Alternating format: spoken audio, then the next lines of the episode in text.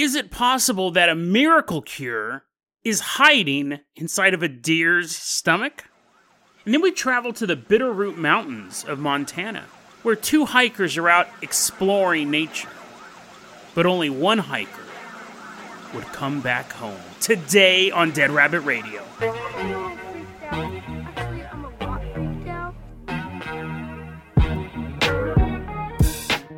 Hey everyone, welcome back to another episode of Dead Rabbit Radio. I'm your host, Jason Carpenter. I'm having a great day. I hope you guys are having a great day too. I hope you guys are having lots of fun, and I hope you guys have some cool plans for the weekend. We got a ton of stuff to cover. So, first off, let's go ahead and invite in one of our live stream show supporters. This is someone who donated money during the Thanksgiving live stream of 2020. It's Ira Onock. Everyone give a round of applause to Ira. Ira's dancing into Dead Rabbit Command. Ira, you're going to be our captain, our pilot this episode. If you guys can't support the Patreon or the live streams or anything like that, that's fine too. Just help spread the word about the show. Really, really helps out a lot. And as I have Ira polishing up the Jason Jalopy, they're like, dang it, I didn't know this was part of the job. It is today. As Ira's polishing up the Jason Jalopy for our first journey, I want to give a little update. Last week, I mentioned that I may soon be in the possession of a piece of the Balloon Boy balloon. I always have to keep adding that last part. I always take this long pause, and it makes it sound like I'm actually going to have a piece of Falcon Heene. I got in touch with Squeeze God, a longtime listener of the show. They now have my P.O. box, which is also in the show notes if you do want to send me stuff. But soon, in a couple weeks, uh, no rush. Um, but soon I will have a piece of the Balloon Boy. Um, I see. I always there's always this long pause there. I'm afraid now someone's going to send me a finger and it'll be like I have the rest of Falcon in my garage. But thank you, Squeeze God. Thank you for everyone who can support the show financially or with gifts. And if you can't do that, just spread the word about the show. It really, really helps out a lot. And Fan Art Friday, we have this piece of art from Church Going Mule. It is a reference to my episode The Not Deer, where I said deer were as harmless as gerbils. And this is this amazing watercolor painting of a deer the gerbil of the woods. So thank you so much, Church Going Mule. Really, really appreciate that. Ira, we got the card detailed perfect. It looks better than it ever has. Ira, I'm going to go ahead and toss you the keys. That's too nice to drive. I'm going to go ahead and toss you the keys to the Dead Rabbit Dirigible. We are now leaving behind Dead Rabbit Command. We are headed on out to Louisiana. Ira's perfectly piloting this Dead Rabbit Dirigible. Specifically, we're going to South Vacherie, Louisiana. It's the early 1800s. That's like bayou music playing. Little dude with the like a banjo. And we're coming down in the Dead Rabbit Dirigible and we see like this swamp. Imagine Louisiana mostly swamp. And there's like this family there. They're the Gravois family, very early settlers to the South Vacherie area of Louisiana and there's a woman in the family and she's walking along. She's carrying i don't know like berries and twigs and stuff like that. And then you're like jason there. This is like the late 1800s they're not cave people. Anyways she's i don't know maybe she's like carrying like a book and a, a ball of yarn. It doesn't matter what she's carrying. That's not the point of the story. What's the point of the story is what's following her. There's this little snake on the ground and it goes Asya! and it bites her and she's like oh no and she drops she drops whatever she was holding i'm assuming and she's like, oh, now I got bit by this snake. Nowadays, that's a pretty rough afternoon. Like for if you live in like most parts of the world. If you live in the middle of nowhere, you're probably doomed. But if like I got bit by a snake right now, I'd wonder how one got into my house, but then I would just go to the doctor. And I'd be like, "Hey, I got bit by a snake." And I'd show him and then I'd like take pictures of it and post it on TikTok and stuff like that. And I'd probably just get some antibiotics or some anti-venom. You're like, "Jason, you You're really underestimating what a snake bite does. Okay, maybe I'd like seize up a bit, uh, but I'd still like, you know, be able to dial 911 with my nose and stuff like that. You live nowadays, is what I'm saying. In most parts of the world, you got bit by a snake. As everyone's still shaking their heads, and they're like, "Jason, please, do do not test your theory. Do don't go anywhere near a snake if you think you're just gonna have a quote unquote bad day."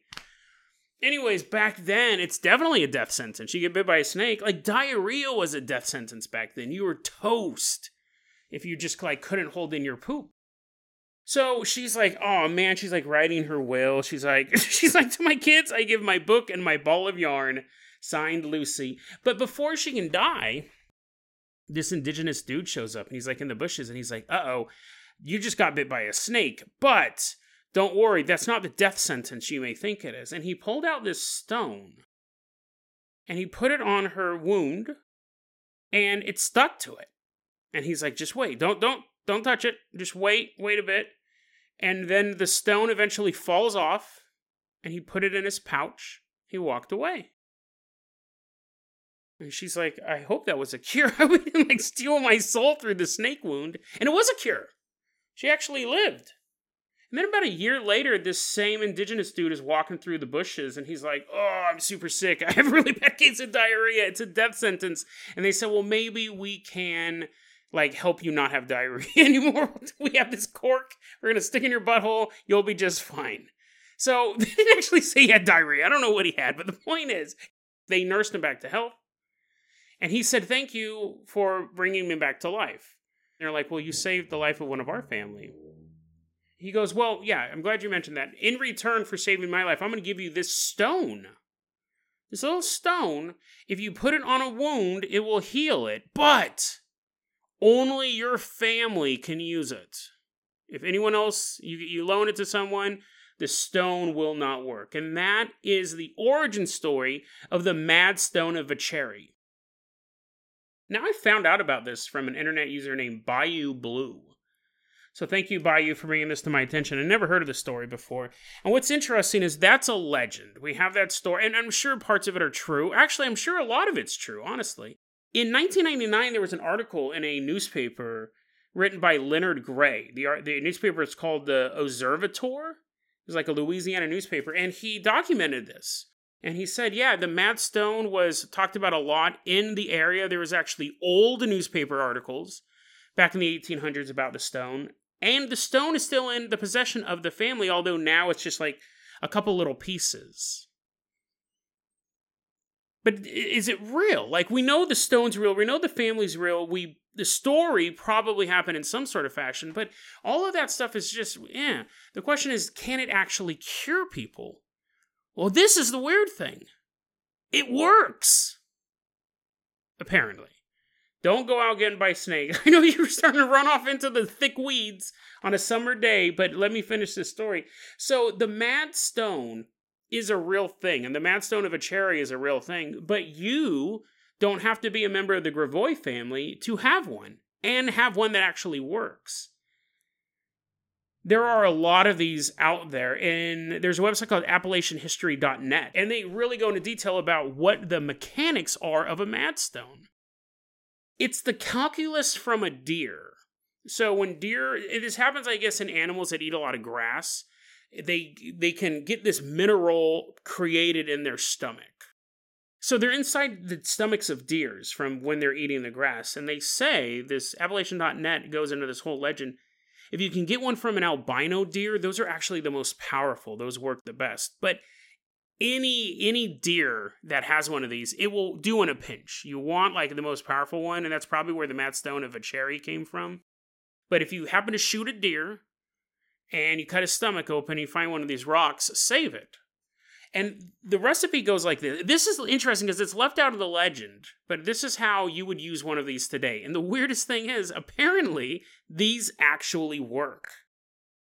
You take this madstone and you boil it in sweet milk. And then while it's still hot, you apply it to the wound. So a snake bite, any sort of toxin, actually, this will work. But they keep talking about snake bites, and it apparently works if you have rabies you take like you're like this is where the dog bit me it's all this festering wound you're missing half your calf and they're like we're gonna need a bigger stone guys but you take the stone you boil it in the sweet milk while it's still hot you put it on the wound and it'll actually stick to the wound and then eventually it'll fall off then you take the mad stone you put it back in the boiling sweet milk and the sweet milk will turn green you take the stone out of the green milk attach it back to the wound and you let it sit there until it falls off. And you continue this over and over and over again until it can no longer stick to you. So eventually you'll just put it on and it won't stick at all. And you're like, Jason, how could this possibly be real? How could this has to just be some local legend? You can also do this with any porous stone. You can get a a like a rock from the river. Basically, any rock that's worn smooth and is porous, you can do this same trick. And be, basically, when it gets hot, it's sucking out the toxin into the rock, and then you boil it again, and it gets the toxin out, and then you put it back on, and it sucks back out. I know what you're thinking. I know what you're thinking, Jason. This is not real. This is I don't know why you keep saying that this is real. Well, let me tell you this. A dog Okay, here's the thing. Here's the thing, okay? I I researched this story. I did. But apparently, I keep using the word apparently. Apparently, it's real because a, do- a doctor, not a medical doctor, but a man with a doctor in front of his name, said in 1917 that it works so it might. That's why I keep saying apparently. It would be interesting to see if you could replicate it today, but the problem is, is that you'd have to go. You're in a laboratory and they're like, okay, these people have a placebo. They're going to get bit by a snake that has no venom, and you're going to be bit by a snake that has venom. You're like, wait, I, I thought I wasn't supposed to know. And they were going to put these stones on you. But yeah, so you would have to test it. But apparently, that is the magic word this episode. Apparently, it does work they I don't know if it would work for rabies. There was a story in the newspaper about this guy who had already gotten lockjaw, and they put the madstones on him, and the and the rabies went away. Generally speaking, once you start to exhibit signs of rabies, you're dead because you can have rabies in a confessor for a long time. But according to a newspaper printed in the year 1898, it's possible. So I would like to test this madstone theory. I wonder if they still use them today. I'm sure they do. Nowadays, though, you would just go to the doctor. Nowadays, you get bit by a rattler, you're like, better call up my girlfriend and cancel lunch, but dinner's still on because Jason just said this is going to be a bad afternoon. Everything will be fine. But it, might be. Maybe on the way to the doctor's office, you're sitting in your car, you just take a little stone out of your pocket. You're like, good thing I boiled.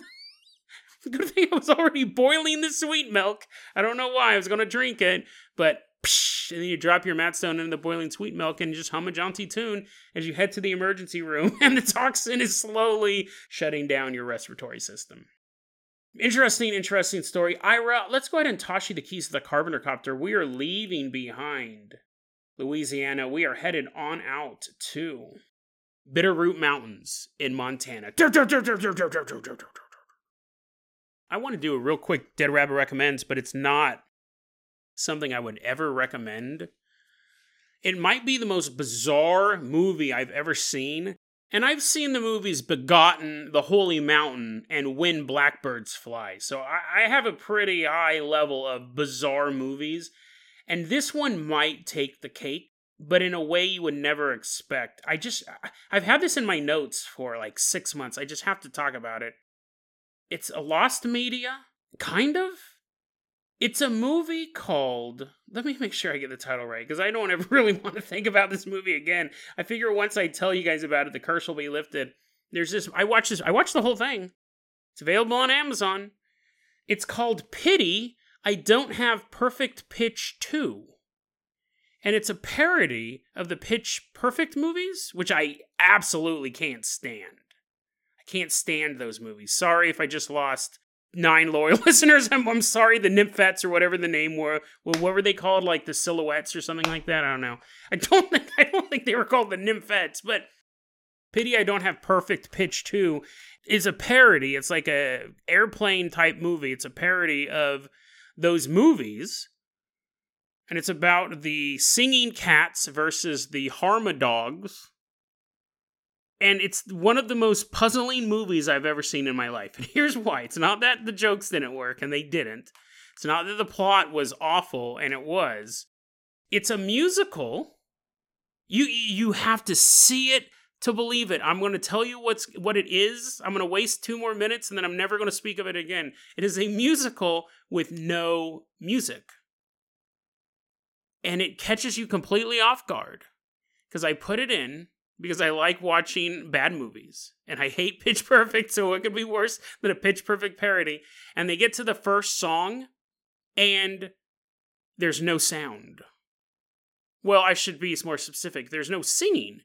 You hear a doot doot doot doot do do do do do do do do do do and you, they're moving their lips and they're doing this whole dance routine and text appears on the screen and it goes there is no music there's no music in this movie and you're just watching them dance and then the movie starts back up and the audio's back and you're like what?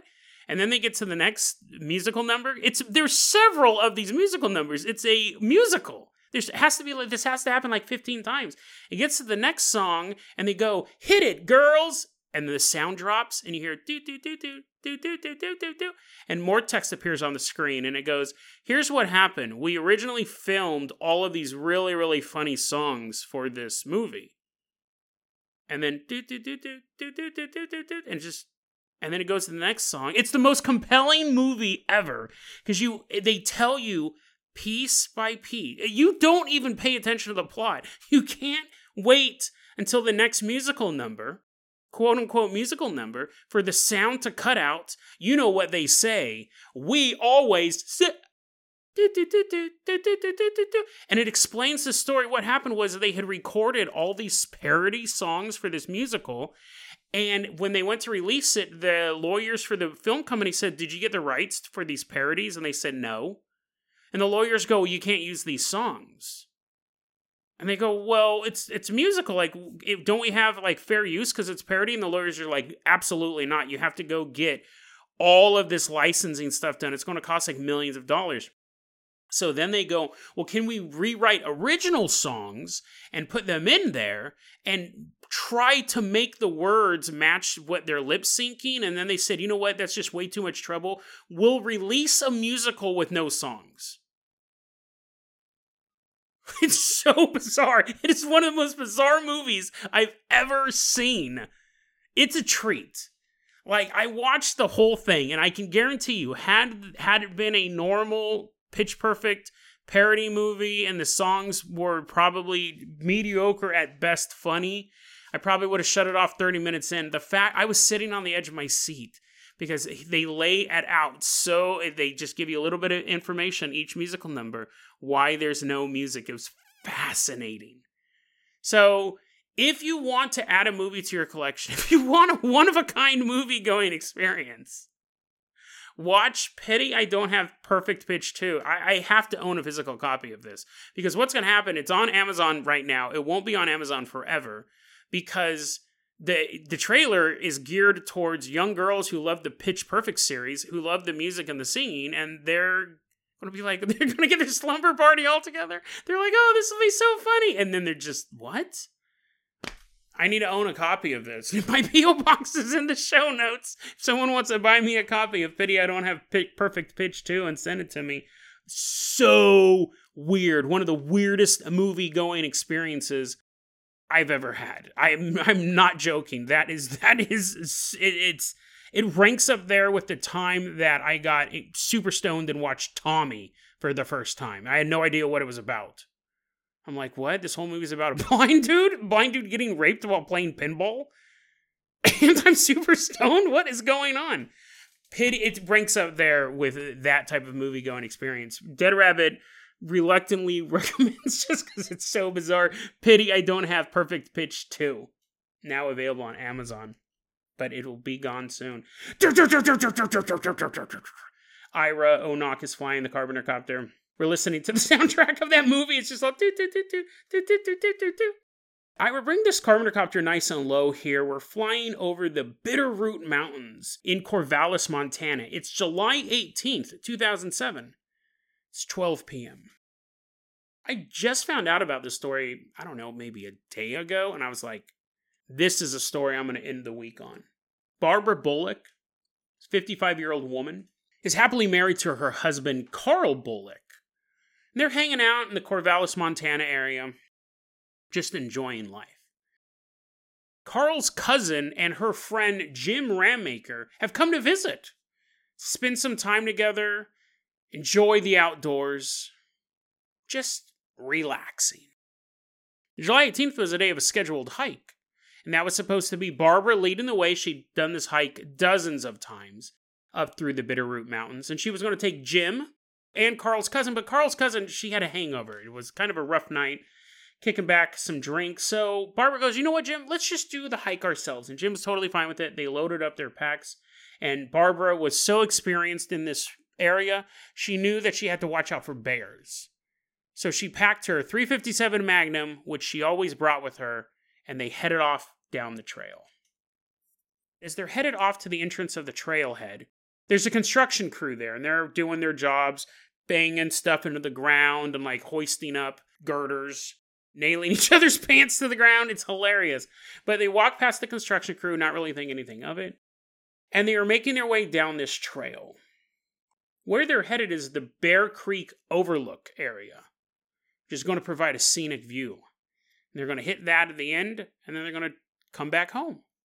And as they're making their way across the trail, they run into two other hikers two dudes, and they have this black dog with a little white, little bit of white fur on him, and they just kind of pass each other. Barbara talks to him briefly, and Jim kind of looks back, sees Barbara talking to him.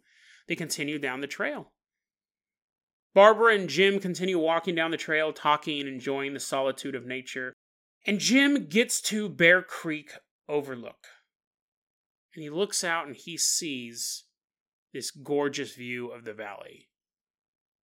And he looks back and he sees Barbara coming up behind him. She's maybe 20, 30 feet away. And then he looks back out to the field.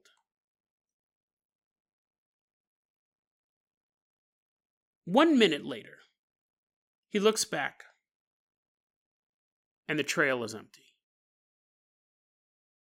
One minute passes and he looks back down the trail. Barbara is gone. Now, Jim's all alone here. This is unfamiliar territory for him. But it's a trail. It's listed, when you look at the hiking trail guide for the area, it's listed as a moderately hard trail to walk. So normal a normal human could do this trail. And he's kind of looking around. He doesn't see Barbara. He knows this is the end of the path. And he thinks maybe she must have gone back. I mean, she was 30 feet behind me 60 seconds ago. Maybe she must have just turned around. But he takes a second and he looks, and there's no sign of her in his immediate vicinity. He begins walking back down the trail and he notices something. The path is made of loose shale, so every footstep makes a lot of noise as the rocks clickety clack against each other.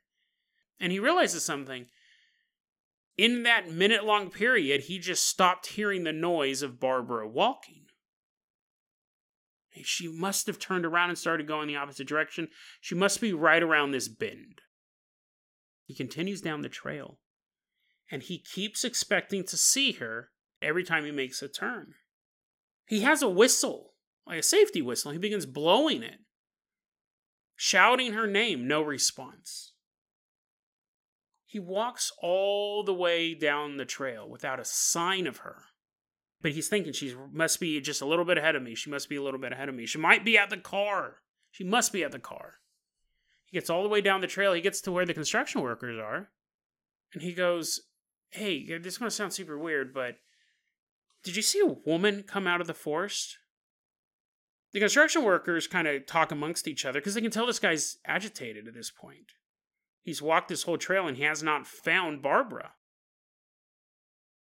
And they say the only people we've seen come out of that trail in a while were two dudes and their dog. And they walked over and they got in this white van. It's kind of like this white truck vehicle. He drove away.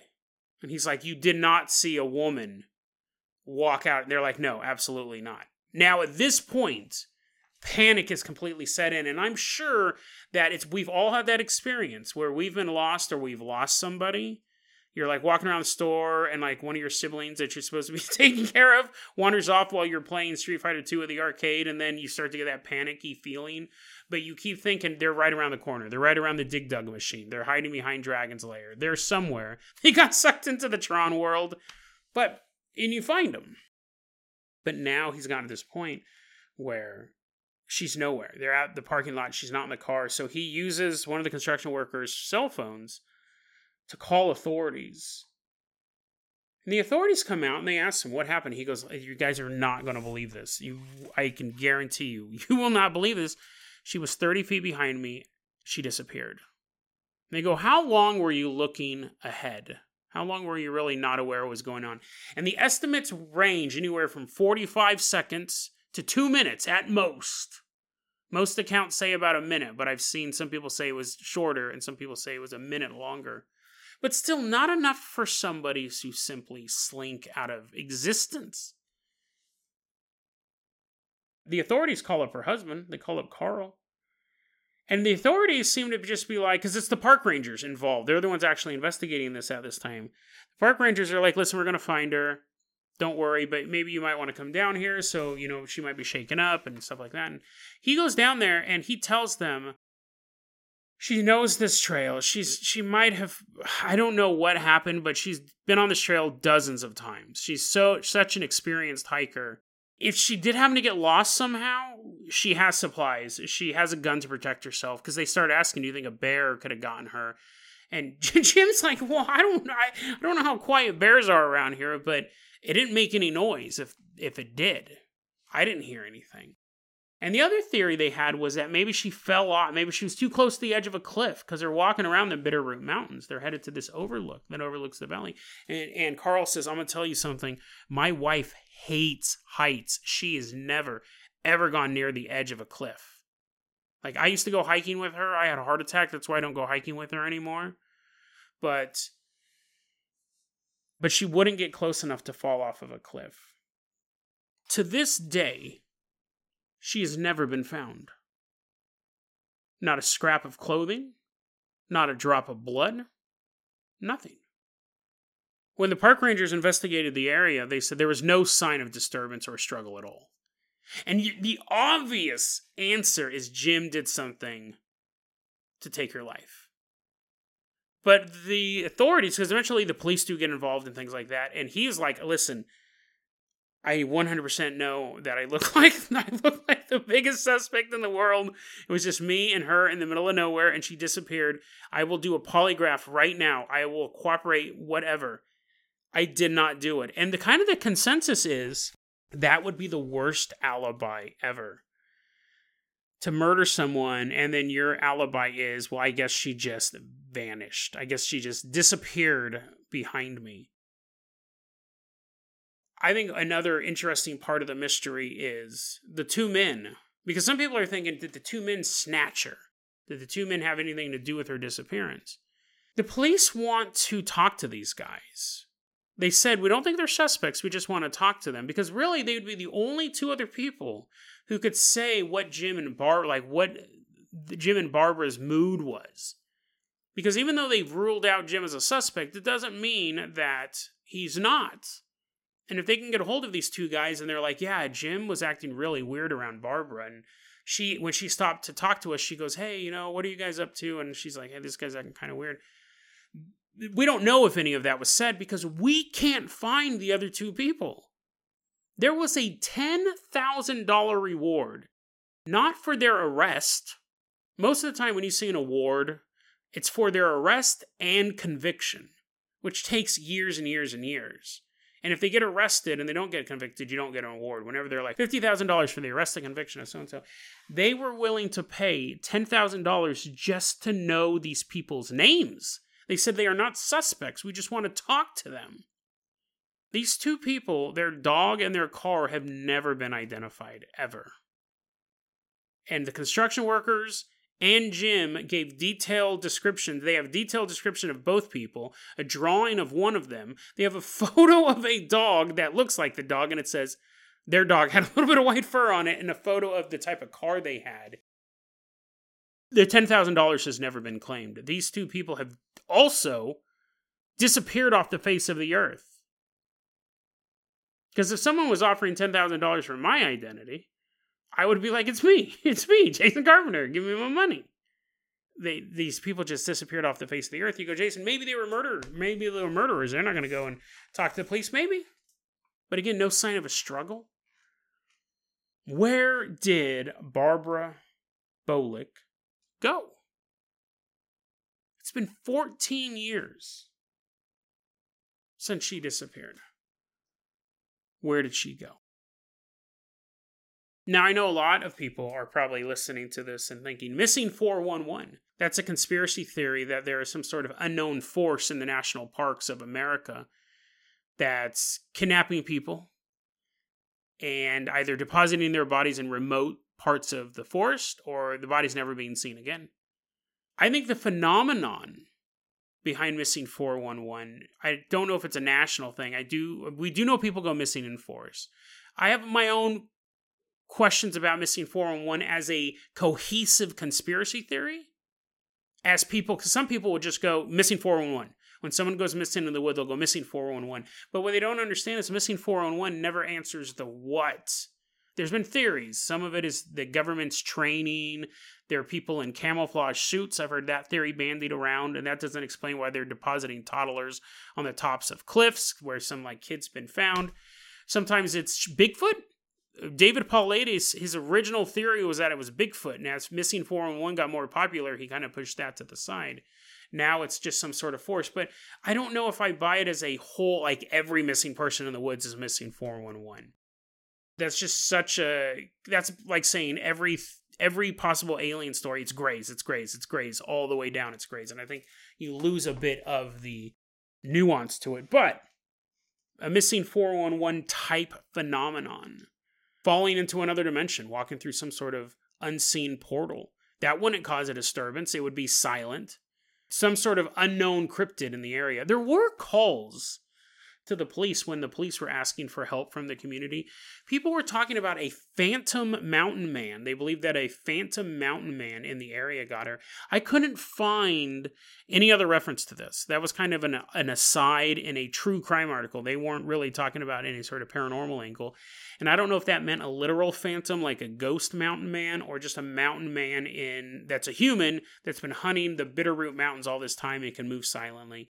Couldn't find it. that. That's an interesting theory, but I couldn't find anything else on that. There were some locals saying that was true. But I wanted to end this story with this. A lot of times when we end these episodes, a lot of times when we just think about these stories in general outside of the podcast, we think, man, what happened to that woman? Like, is she dead? Is her bones somewhere in the woods just completely undiscovered? Was she taken to some mountain man's hobo shack and was kept alive for as long as he pleased and then eventually gutted? Did she pass into another dimension? Has she spent the last 14 years in some sort of world, some other place in time that would be unrecognizable to us? And we can imagine that, and we can fear that, and we can pull out all sorts of scenarios, right, about what could have happened, paranormal or otherwise. But you know what really stuck out to me about this story is imagine not if you were Barbara, Imagine if you were Jim. Would you ever feel safe again? Would you ever be able to find any sort of comfort in your life knowing that someone disappeared off the face of the earth within one minute? She'd been accidentally shot by a hunter or tumbled off a cliff or fell into a sinkhole, that would also be terrible, but you could rationalize that in some sort of way. You may wonder, why not me? You may have survivor guilt. But that's all realistic. That's all just bad luck.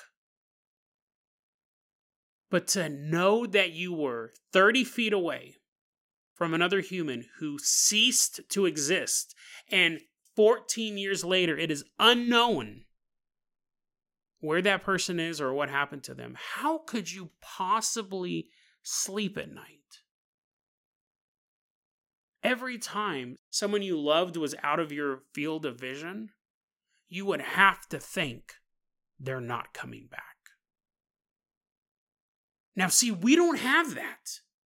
We don't have that mindset. I think the worst we can have is if we live in bad areas, we could think, my dad's going to work today. I hope he makes it back home. And that's bad enough. That's a terrible enough feeling to go through. But imagine if your dad's like, hey, I'm going to go into the kitchen and get some milk. And you're like, Lord, please protect him. Please protect him. Because once he leaves your field of vision, he may cease to exist. He may never be seen again.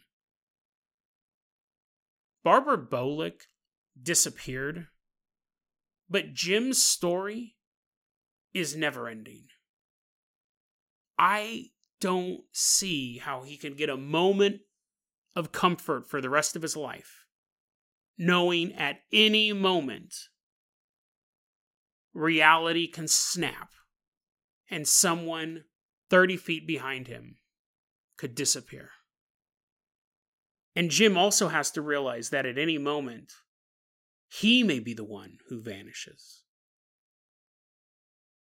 If it happened once, it can happen again. And whether he's deep on a trail in the Bitterroot Mountains, or just laying in bed another sleepless night, trying to forget what happened, at any moment he could also vanish. He'll become a mystery. But at least then he'll know what happened to Barbara.